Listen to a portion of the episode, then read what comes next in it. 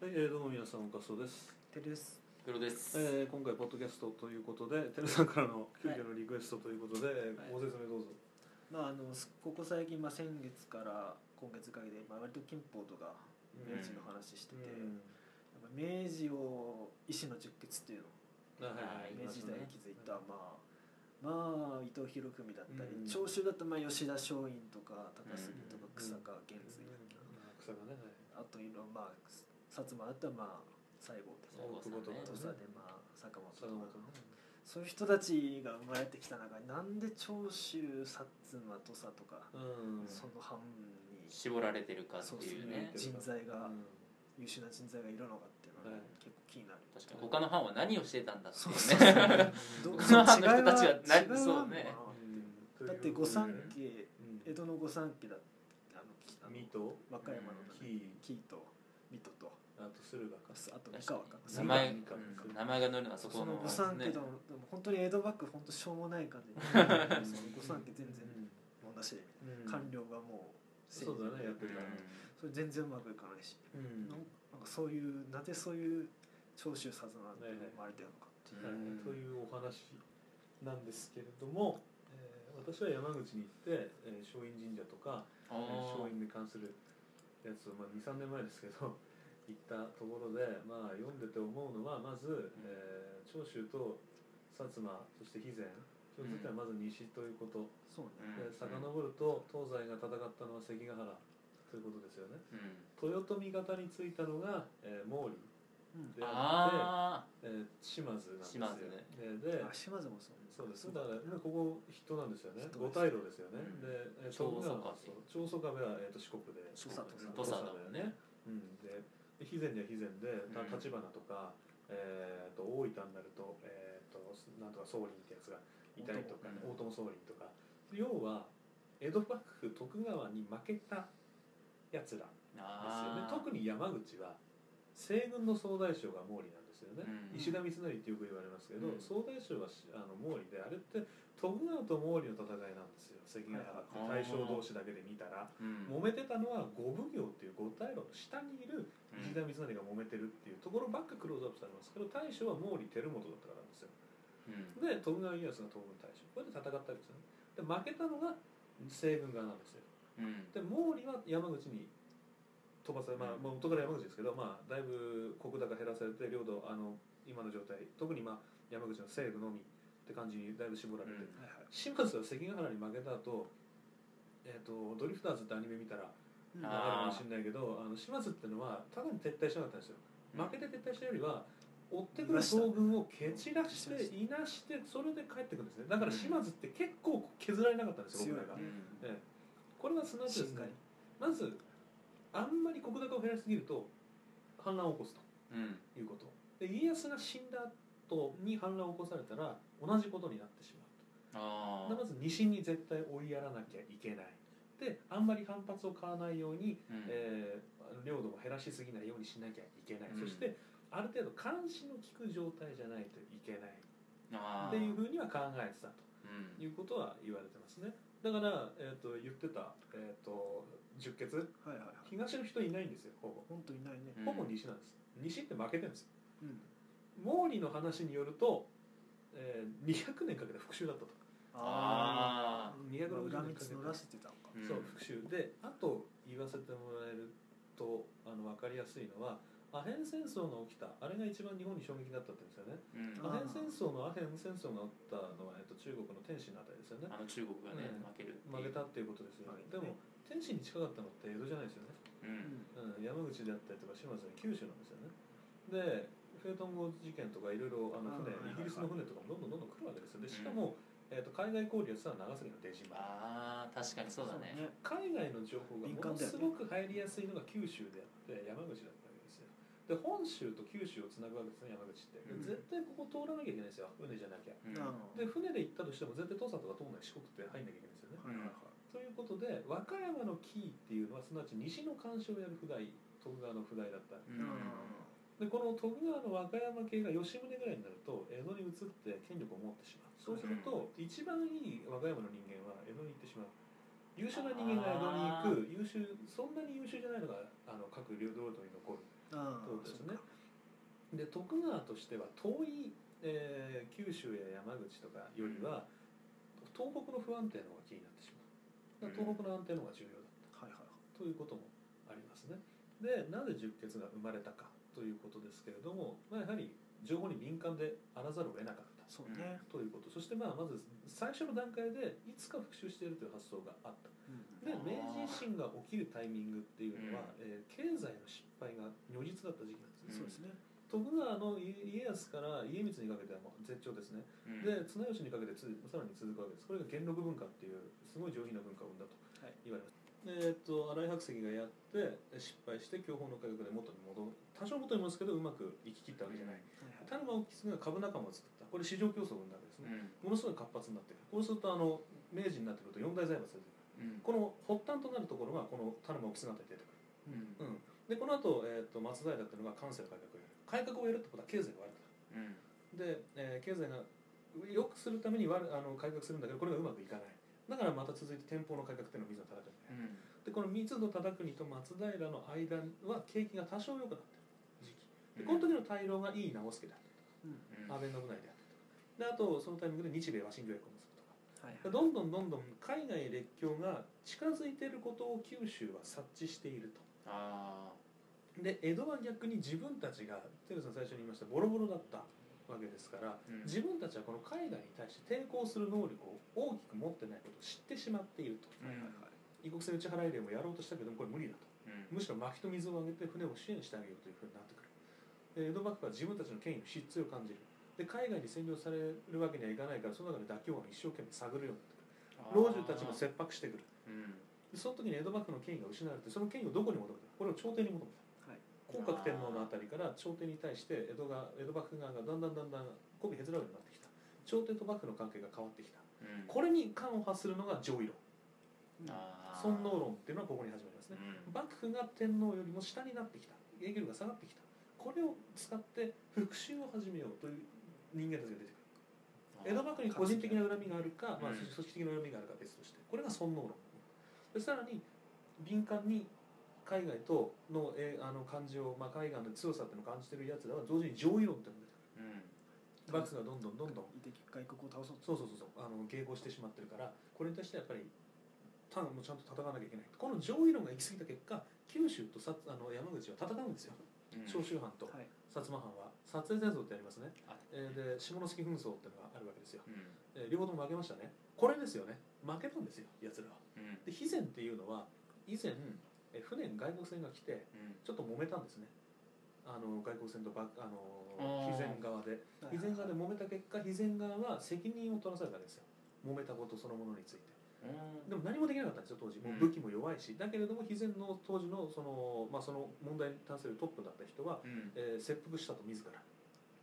あマジそうそうそうってことで肥前も危機感を感じていたとはいいうことになります、責任を取らされたとうん、そうそうだからもう九州とか四国とか中国地方の人々はもともと徳川に対してある程度う思うものがある、うんはいはそいしてだんだん近寄ってきている列強の脅威は感じていたうんそしてまあ幕府も脅威は感じているけれども幕府とは違う形でこの脅威に対抗する力を身につけないといけないと思っている人たちがはいたわいけです。で彼らは勉強熱心でした。えー、だ大体大阪の方に集まって、えー、と福沢諭吉なんてのが、ね、塾をうん敵塾とかね、えーうん尾形公安の作った敵塾に福沢諭吉がいるとか大体あの西で学んでる人の方が多かったです。なるほどで長州と薩摩はこの危機感を持ちつつさらに幕府に対して重い恨みを持っていた筆頭だったと。うんいうのは大きくあると思いますその中に、えー吉田松陰だとか渡辺崋山とか、まあ、そういう蘭学者もいたしあー洋学者もいたしあの海外のものをどんどん知ろうという方向性になっていったそしてイギリス人がいたんですよ、えーあ長崎の出島にグラバー邸ってありますね、グラバあー邸あーあるねれ武器商人なんですよあの人って、うんで薩摩と長州がどんどんどんどんやる気を出していくにあたってイギリスはこれを支援していくわけですね一あー方フランスが幕府に近づいてるんですう、んうんなる当時あ、えーフランスなんだそう第二次英仏100年戦争ってのが起きてるうでん幕府にあのいろいろ海外寄ってってますけど特にフランス、うん一方でイギリスが、えー長州や、えー薩摩に近づいてきたさあここに第二次英仏100年戦争のちょっと感じうん匂ほわどせるものがありますねで戊辰戦争もさ函館で最終決戦となります、函館が一時的に独立をしたというふうにはい表記されることになります、あるいはフランスの人たちが、えーしかもあの砲兵の訓練とかをして、うんえー新政府軍と戦ったというふうに言われるぐらいでしっかりイギリスとフランスの影響がどっちどっちになあったとーアメリカじゃないんだアメリねカは当時できたばっかですからああそうそう来ただけなアのメリねカは最初に来て あの漢字見ただけで当時のイギリスは絶頂ですあえー小小ピットパーマスト大ピットパーマストの小ピットがーああーそもうイギ欧州でかなう者はいないんですうようでん海軍国です日本は海に囲まれてます当然海軍国の影響を受けやすいですうん一方フランスは陸軍国ですだから函館の五条間五稜郭の戦いの時には、えー訓練をして戦わせるということになってくるとだからいろいろな思惑が当然ありますけれども特にイギリス当時最強のイギリスの影響を受けてたのは長州や薩摩だったんじゃないかなというお話はあーだからイギリスに似せたものができたでしきたしねそそれはある取り入れたのねうんで長州が結果として多くなった理由っていうのは、えーまあ、意欲的な人間が多かったわけですね薩摩は結局大久保利通が引っ張ってったけれども、あー大久保利通殺はいされちゃうわけですよ暗殺されてしまって、で最後高森というのは対対立立してししてしまうまうじじゃゃんうん、ん、でしかも士族反乱って形で新政府軍の最後の抵抗という形になってしまう、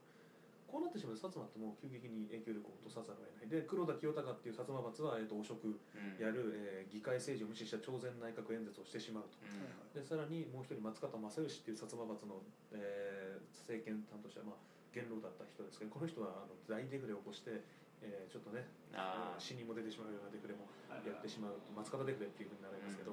でこういうことになってしまうで薩摩閥は結局政治があまり得意ではなかった大久保を除けばあまあそうかな、うんで長州は、まあまずほぼ全員が松下村塾ーそうねででさらに、えー高杉晋作の影響下にあった人たちうんですね。で、まあ、下あれだ、えー伊藤博文は、えーまあ、その中の筆頭で山形は逆に高杉晋作の一番弟子でありながら、うんあのちょっとね伊藤博文には影響を影響伊藤博文じゃない気持ちで負けてたみたいなところをよく言われてしまう、あーね、で桂太郎も長州うんあそうなかかんつですかよねで山長州が強い理由まず山形が軍を仕切ってた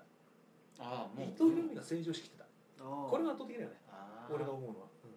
山形桂で田中義一これも長州長州派閥うんこれ全員陸軍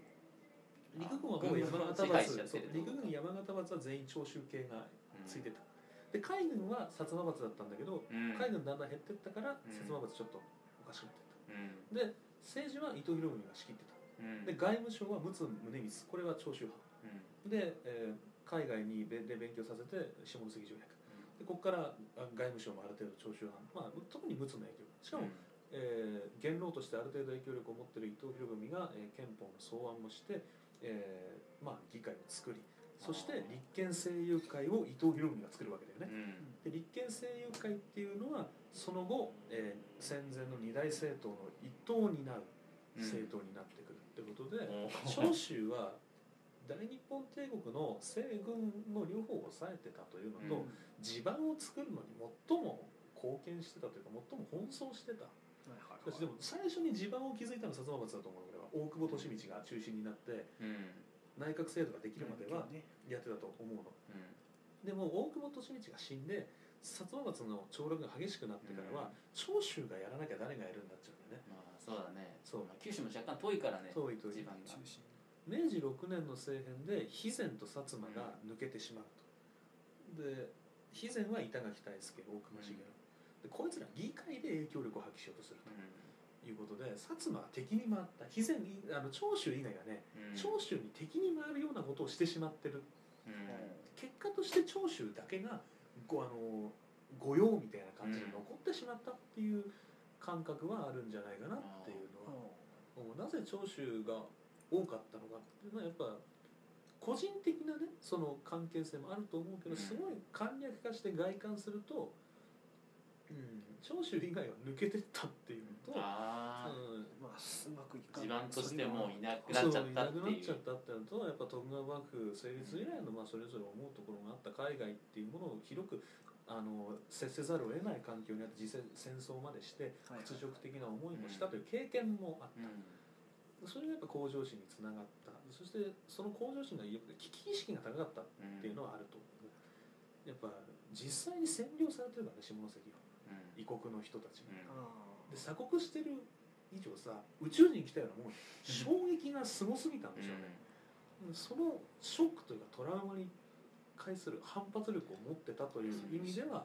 うん、意思の十決っていうのはそういう点ではエネルギー持って東たよりも西だもんな、うん地形的にねそうヨーロッパに近いそう西だからそうそう全員長長州出身なのそれとも脱藩して長州になったっていうあ感じな例はないねない長州んだは身出者うんほぼ出身者あ長州征伐っていうのが江戸末期に起きるじゃーん、あうんれは要は影響力を持ってきて長州に対する